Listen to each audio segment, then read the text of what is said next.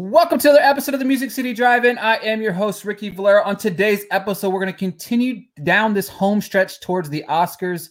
Today, we're going to be taking a look at the director category. We'll be giving our thoughts on who we think will win, who could play potentially play some spoiler, and who we want to win the category. As always, I am joined by my co-host here, Jacob. How are you today? Uh, I'm good. I'm good. Uh, I'm ready for this five minute show and to go over something we probably already know.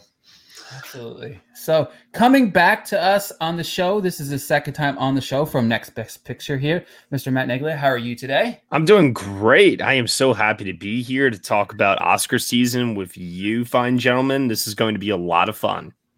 Thank you for coming on. And joining us for the first time, I'd like to welcome to the show from Awards Watch, Eric Anderson. How are you doing?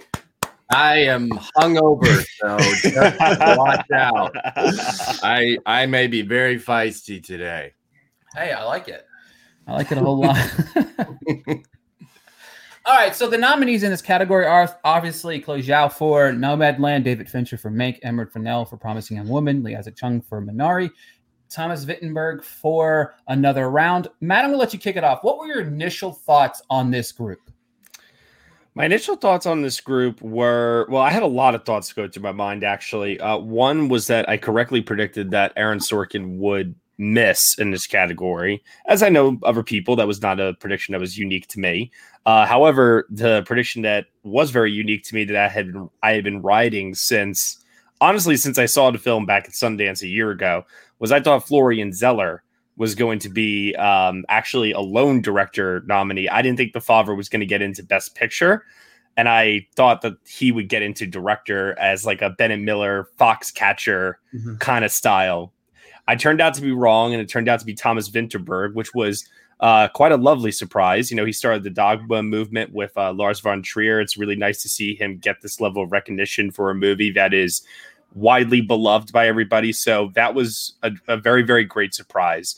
And then, of course, having two women nominated in this category. And then when you throw Lee Isaac Chung in there and you realize at that point that it's just like this abundance of riches and it's just like a well diversified category that uh, honestly, what can you complain about at that point? Eric, same question to you. Uh, well, unlike Matt, my prediction was flawless and perfect, and that's all I have to say about that. Wait, did no. you call the Vinterberg nomination? Yeah, I did. Yes, oh, did. Dude, I did. Yes, nice. he did. And, yeah. and oh. it was yes, it was really Lucky. fun. I, I, did that with with uh, Martin McDonagh a couple years ago too. Mm-hmm. And it just sometimes you get those weird gut instincts. A lot of times they don't pay off for me, and I'm like, because I had you know Alan Kim possibly getting in, but that was too. I had I had Yeri Han, so yeah. But the the Vinterberg thing really tracked with with recent history and how that that branch loves its European directors. And mm-hmm. if we hadn't had, if we had had a normal Cannes Film Festival last year, another round would have been in. Yep. It would have won something. Mads Mikkelsen was probably sixth in actor. I think so too. Um, and it, all of those things just were like percolating. I'm like, okay, this is this has to be a, a real possibility. So I was pretty stoked for that. But I'll just echo what Matt said that this group is so history making that it's incredible and not just one thing there's like four different things and that all put together are fantastic oscar history uh, but at the same time you know when you have when you're 93 years in and you it's the first time that two women have been in you half of it is celebration and half half of it is condemnation. Mm-hmm. and that goes for all of the history that was made in this category because it shouldn't have to be 93 years before you get you know two asian directors or a woman getting in for her first feature. All of these things are wonderful and amazing and and fantastic and i love this group Jacob, so Zhao is that front runner in this group, and I don't want anybody to reveal who they think's going to win, even though I think we're all going to be on the same page towards the end here. But I want you to think, I want you to tell us who you think could play spoiler here, Jacob. Um, so I'll go with one. Um, I'll go, I'll go with Fincher just because he's Fincher. Um, you know, Man Club with nominations, and I could see a world where he does a Tom Hooper type of thing, but I just I don't think there's anyone who's really going to beat him. Um, other than that, Lee Isaac Chung could come out and maybe get it if Minari starts to overperform. Um, come awards night, but those are the only two I could really see kind of pushing for that um, number one spot. Eric, same question to you. Anybody you could foresee potentially playing spoiler? I think the only one that, and it's a very, very distant second, would be Fennell. I, I think her film has all the right nominations. Um, I, I, I don't, I don't see a, a ghost of a chance for for Fincher. I mean, it missing editing and screenplay was, Mhm. was insanity, and in order for a a Tom Hooper type thing to happen, Mank would have needed to perform much better and be propelled uh, ahead of ahead of this, and and it's not. It's going to go. It's going to go into the night like winning production design. Maybe that's it. Uh, so it's it's very like a it's like a Lincoln now. But um, I think there's potential for Lee Isaac Chung. Maybe if Minari wins SAG and there is like a a, a different type of groundswell, but I mean, really, we're just talking about who is second place here. Absolutely. Matt, same question to you. I'll make uh because I agree with predominantly everything that Eric said, but I will just maybe say that if Mank were winning more than just production design, and when I say more, I don't mean just one more award, I mean like at least bare minimum two more tech awards, then I would compare it less to Lincoln and more so to another 2012 film that year, and that would be Life of Pi. Um, that is the only scenario coupled along obviously with him pulling a Tom Hooper and winning the DGA. I, I get Eric's logic um, and why none of those things will probably come to pass. However, I do think we're living in this in a world now where director is kind of seen as its own best picture prize to the to the runner up film, and picture and director are splitting more often than ever when with the preferential ballot. So th- I don't know. There is this weird thing that I've just noticed happening lately where if you have a film that's winning screenplay, acting, you know, attack or whatever, uh, that'll usually go to picture, and then director and text usually go like hand in hand. It feels like. I mean, a lot of us predicted it last year with Sam Mendes, and look look how that turned out, right? but I mean, that would be the only way I could see Fincher possibly doing it. Uh, but the fact that his film is only right now widely predicted to win just production design, one of its only uh, one of its ten nominations. uh, Yeah, I, I don't see it happening. So I agree with Eric. Um, it, it- there is a number two, and it probably is Fincher. He's overdue. Um, it's a technical showcase, but man, oh man, did this movie need to be just a lot more beloved, a lot stronger in order to make a compelling argument. Otherwise, it's kind of like everyone else is just happy to be nominated and she's Mhm. going to run away with it. Yeah, but I think for for for this to have a 2012 uh, comparison, then the directing front runner would have had to be snubbed, and that's not the case here. So Right. there there isn't uh, that path becomes just so unbelievably tiny. I mean, you look at Gravity, you know, the following year where it was like the technical film and Cuarón, you know, was the prize for that movie, uh, other than Best Picture. And I mean, there are other examples of it. Uh, Alejandro Gonzalez Iñárritu with The Revenant, obviously, didn't win Best Picture. Uh, Damien Chazelle with La La Land, historically not winning Best Picture. But these are movies that are winning six, three, uh, uh, five, four, whatever Oscars, and we're still talking about Mank maybe winning two. you know, so Yeah. it- it's just so unlikely at this point uh, that you know for a long, long time, and I mean a long time, like months, uh, a lot of us were thinking that uh, Joshua James Richards would lose steam in cinematography. Erik Messerschmidt might start gaining some wins. He never really did. Um, and then we thought that cinematography, director, production design, and it's like, oh, well, Mank's path is starting to look pretty solid, but it just hasn't worked out that way. And as a result, um, that's where the Lincoln comparison does make a lot of sense, where it's heading into the night guaranteed to win this one thing, and maybe it surprises and wins a second thing, but otherwise, it's yeah. If it if it does win a second thing, what do you think that's going to be? Oh, Like, what do you think's the best shot for it to win a the set like a second award? I've contemplated uh, sound a lot recently, and I've also I've also contemplated um, uh, it winning costume design because it's a best it's the best picture nominee amongst Yeah, that group. that. But and then the sound thing, it's like I when I say I contemplated it, it's like I thought about it for like a split millisecond because it's like Sound of Metal's running away with that in my Yeah. opinion. I agree. Uh, but like you know, you do start thinking it about these things in terms of like, well, what else? And okay, what is the likely path that that could happen? And it's weird because Mank, for example, is nominated for makeup. It's not really a makeup showcase, so it doesn't make sense to win there. It's nominated for cinematography, and unless, literally, unless if by some miracle Mank is winning ASC or something, I, I just like I don't see the path right now because it just looks like that's Nomadland's uh, coattail win, like all the way. I don't want to say coattail; it's a deserving win. Um, I don't know, Eric. What, I'm sure you've thought about this. What do you think is the, like the most I think likely thing? I think costume design is probably the closest uh, thing that it could get as a, as a second. Yeah. Um, I mean, I think Messerschmidt could win ASC and still lose to Yeah. to Richards pretty handily. Yeah, Uh, I don't. Yeah, I don't think it's gonna happen, but it's yeah. Uh, yeah. So costume design is probably the the closest next path for for Mank. You know, a time ago it would have been Amanda Seyfried. She got in at least, yeah, Yeah. very happy Yeah. for her.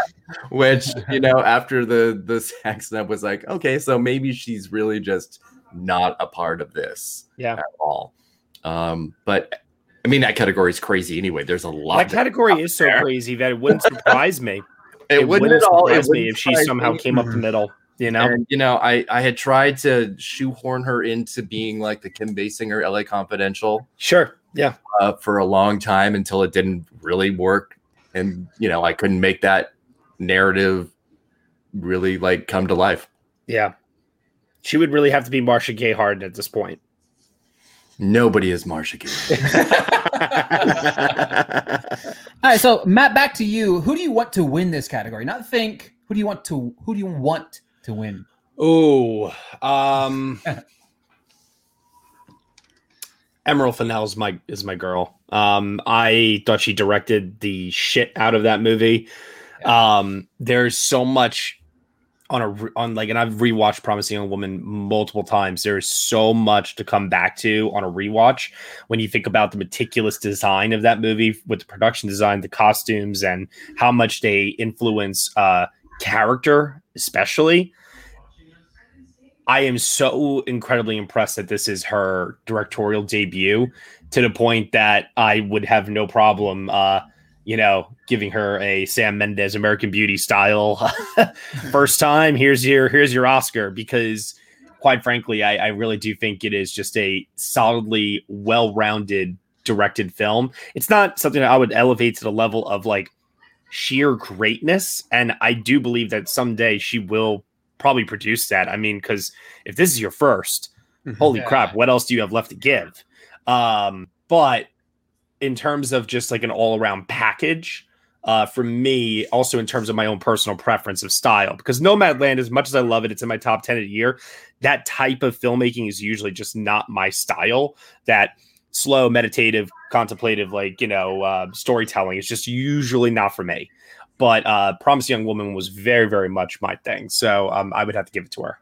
Yeah, that's the same for me. I've watched Promising Young Woman, I think, five or six times now. Every time you watch it, the rewatchability, you pay Mhm. attention and you find little new things about it that you love. And that's just the way that she crafted that film is just absolutely beautiful. Yeah. Um, she would be hands down my pick as well. Um, Eric, Uh, my pick would be Chloe Zhao, pretty pretty handily, pretty easily, and I love Fennell and I love Promising Young Woman. I've seen it five times too, and I just think it is absolutely uh, incredible. But I I want I want Zhao to win not only because I think she directed the best film, but I want the history Yeah. to happen. absolutely. Uh, she's got, you know, she's already luckily uh, been able to to take a very small career uh, and turn that into a superhero movie even before this happened. Mhm. Yep. It's really wild. It's usually the kind of thing that would be afterwards.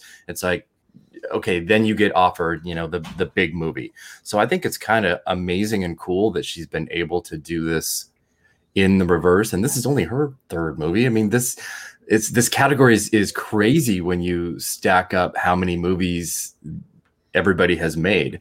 Um, but I guess I'm the the opposite of Matt in, in the sense that this is absolutely my kind of movie and storytelling. Mhm. And um, I mean, I wouldn't call it slow and I wouldn't call it boring because I just think that those are those are sad words of sad people that that Mhm. just don't have. Yeah, they got like a negative okay. connotation to it, and I wouldn't apply Yeah. that here because Yeah. the movie So is still very damn good. It's laconic, and I'll use that word, and um, not to sound too snooty and hoity-toity.